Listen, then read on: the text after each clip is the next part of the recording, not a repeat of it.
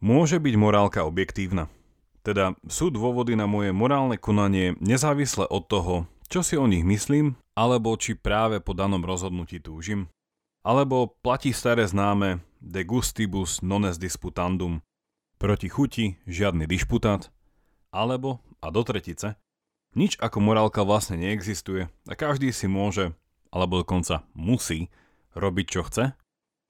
Dnes sa pozrieme na prvú z týchto otázok a v budúcej dávke budeme pokračovať s ďalšími dvoma. A verím, že sa nám aj dnes podarí spoločne si uvedomiť, že sa tieto otázky priamo dotýkajú nášho každodenného života. Podobne ako to, či bude cez víkend otvorený môj obľúbený supermarket, alebo či zdražie, alebo bude práve v akcii môj obľúbený produkt. Pred zvučkou ešte tradičné oznamo pozvanie. Všetko dobré potrebuje svoj čas a je tomu tak aj pri našom podcaste. Ak ti dáva počúvanie nášho podcastu zmysel, budeme vďační za každý dar. Drobný či štedrý. Všetko potrebné info o tom, ako nás podporiť, nájdeš na pravidelnadavka.sk. Veľká vďaka, vážime si to. Vítajte pri 93. pravidelnej dávke, dnes o filozofii a po zvučke sa zamyslíme nad možnosťami objektívnej morálky.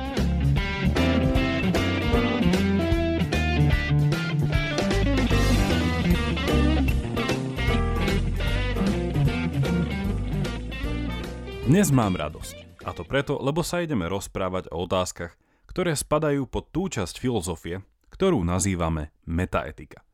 A je to práve metaetika, ktorá sa týka môjho doktoránskeho výskumu tu v Anglicku.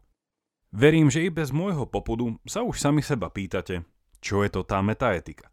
A na zodpovedanie začneme s otázkou, čo je to etika, alebo morálna filozofia. Pri etike hovoríme o pohľade na to, čo znamená dobre žiť. A táto otázka dobrého života sa logicky prekladá do problematiky dobrých rozhodnutí, teda dobrého konania. Ak teda rozmýšľame o etike, pýtame sa otázky ako podľa akého kritéria by som sa mal rozhodovať? Záleží iba na dôsledkoch môjho konania? Alebo je to všetko o kvalite môjho charakteru? Svetí účel prostriedky? Pri metaetike Podobne ako tomu bolo pri metafyzike, si metaforicky odstupujeme niekoľko krokov dozadu od obrazu, ktorý študujeme.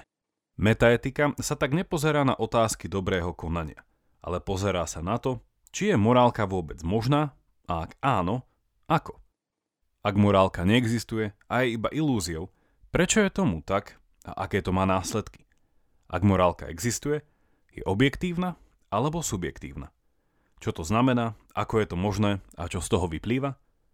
Môže byť morálka súčasne objektívna aj subjektívna? Ak nie, ktorá je tá pravdivá alebo pravdivejšia možnosť? Ako som povedal už v úvode, v dnešnej dávke sa pozrieme na tie otázky týkajúce sa existencie objektívnej morálky.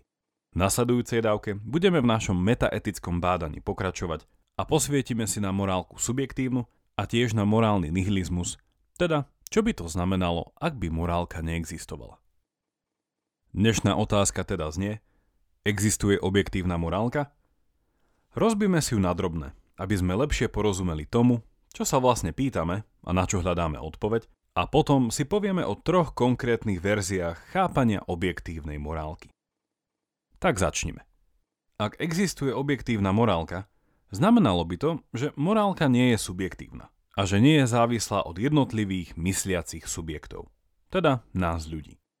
Inými slovami, objektívna morálka by bola nadindividuálna, v istom slova zmysle externá od nás a tým pádom môžeme rozmýšľať o istej morálnej realite alebo morálnom odtieni sveta a s touto realitou sme v nejakom kontakte.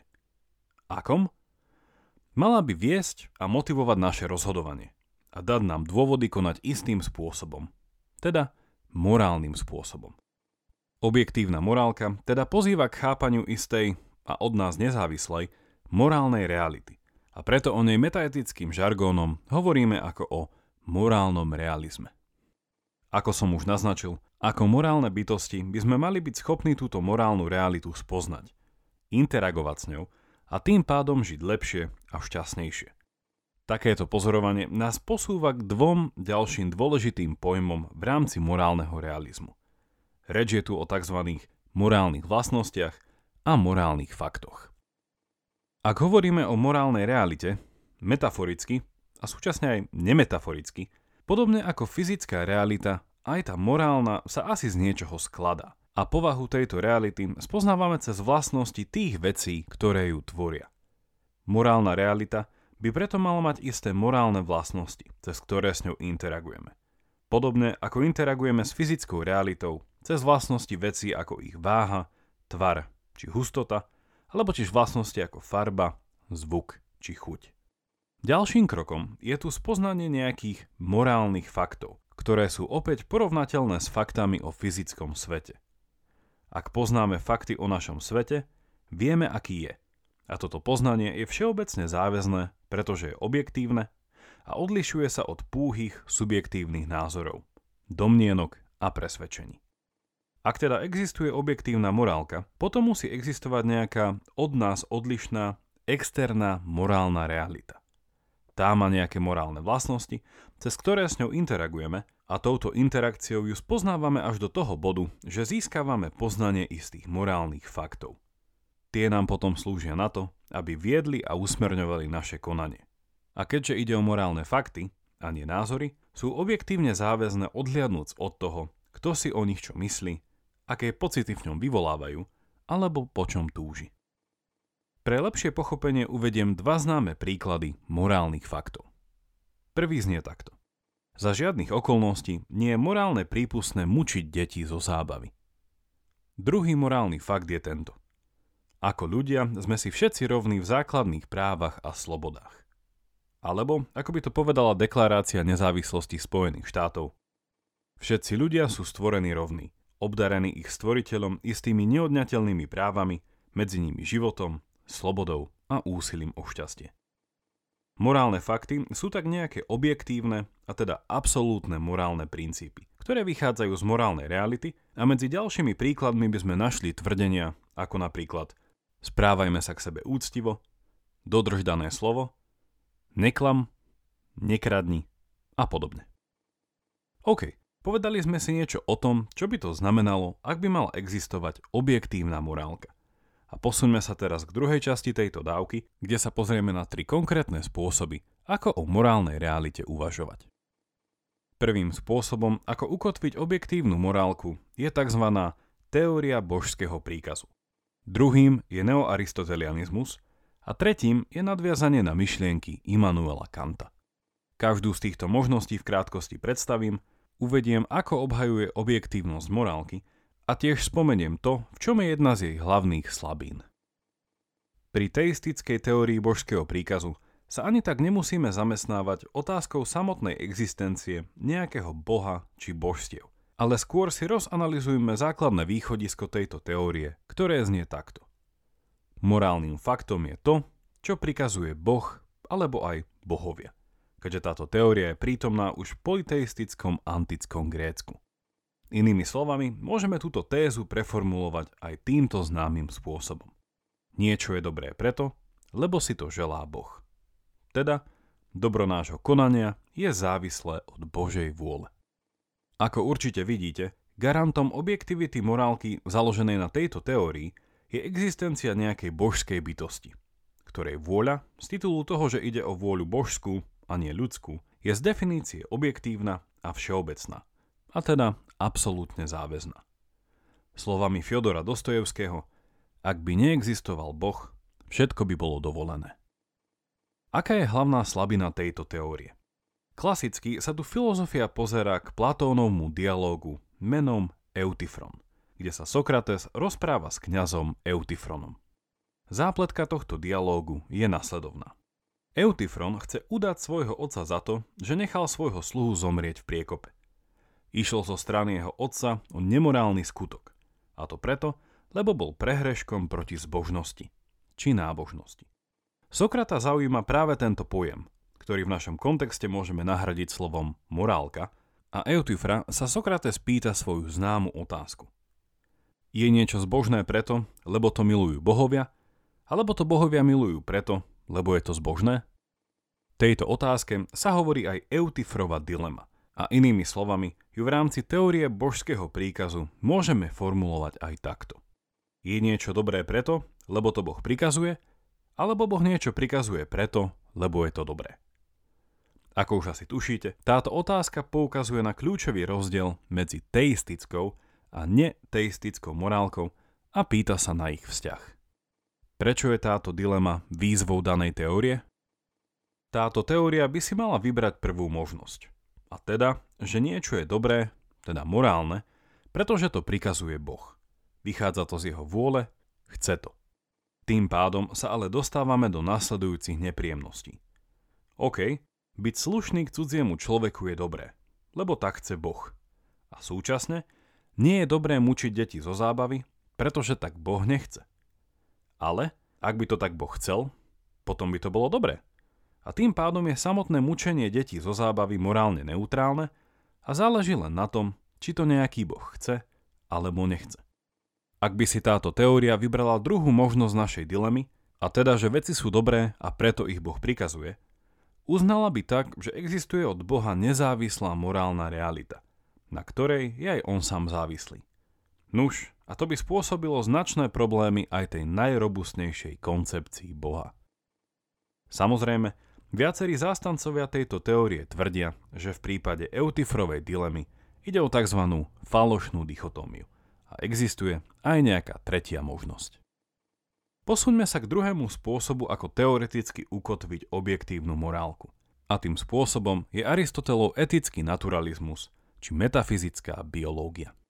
Budem v tomto druhom prípade stručnejší a pre detailnejší popis Aristotelovho prístupu k morálnemu realizmu vám odporúčam vrátiť sa ďaleko v čase, a to k druhej pravidelnej dávke. Aristoteles hovorí o tom, že dobro je priamo úmerné dobrému vykonávaniu funkcie, ktorú veci majú. Dobrý nôž je tak ten, ktorý vie dobre rezať. A teda je ostrý, dostatočne ťažký a pevný. A napríklad dobrý luk je ten, ktorý vie dobre strieľať, pretože je správne napnutý, je pružný a tak ďalej. Aristoteles takto rozmýšľa aj o nás ľuďoch a našu funkciu vidí v správnom využívaní našich rozumových schopností, ktoré by nás mali viesť k politickej angažovanosti a kontemplácii. Teda meditatívnemu rozmýšľaniu nad vecami, ktoré presahujú jeden ľudský život. Ako si možno pamätáte, objektívnosť takto chápanej etiky stojí na tom, čomu Aristoteles hovorí ľudská prirodzenosť, ktorá určuje funkciu danej veci alebo daného druhu zvieraťa ktorý nazývame Homo sapiens.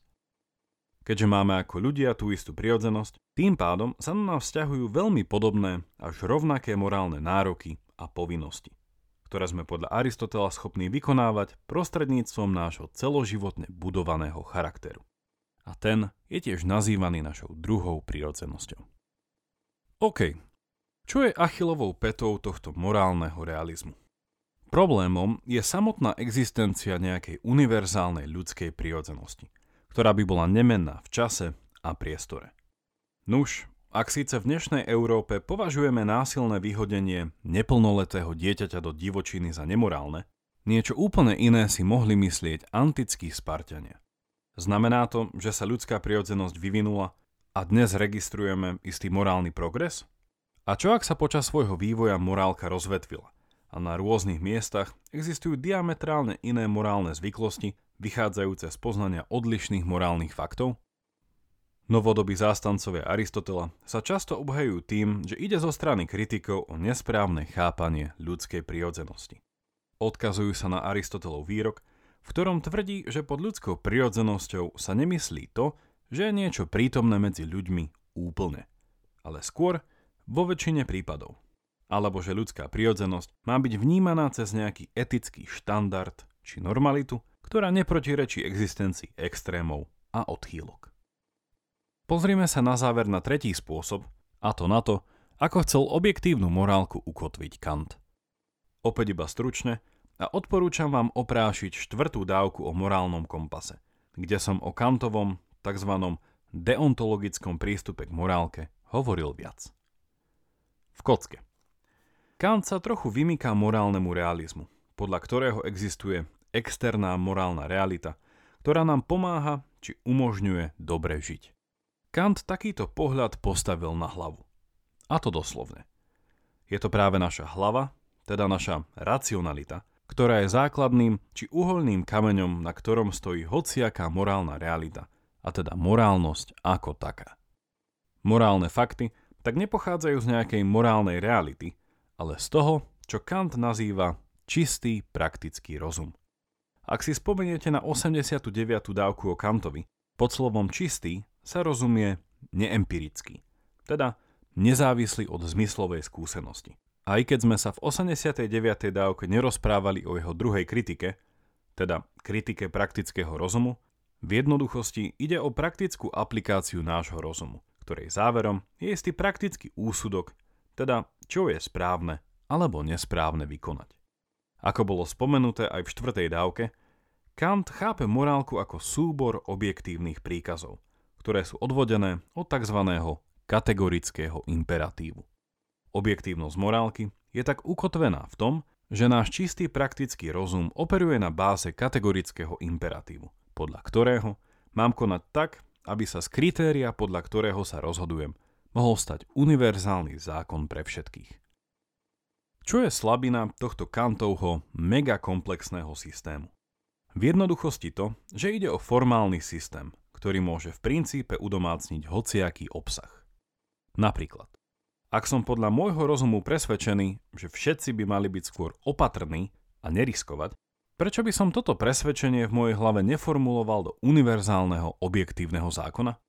A ak uvidím, či stretnem niekoho, kto podľa mňa nadmieru riskuje, automaticky ho môžem odsúdiť ako konajúceho nemorálne. Samozrejme, aj moderní neokantiáni vedia na túto námietku reagovať a ich obrana by určite začala poukázaním na to, že v spomínanom prípade nešlo o úsudok odvodený z kategorického, ale iba z tzv. hypotetického imperatívu, ktorý nie je všeobecne záväzný. Toľko na dnes a v budúcej dávke budeme v tomto metaetickom skúmaní pokračovať. Pozrieme sa na hlavného zástancu existencie subjektívnej morálky a tiež zvážime možnosť, či by mohla morálka neexistovať. Teda, či nie je pravdivejším opisom reality morálny nihilizmus. Už iba pripomínam, že tvoju otázku alebo postreh mi môžeš napísať na jakub zavináč pravidelnadavka.sk Pravidelnú dávku môžete odoberať v podcastových aplikáciách ako napríklad Apple a Google Podcast alebo Spotify.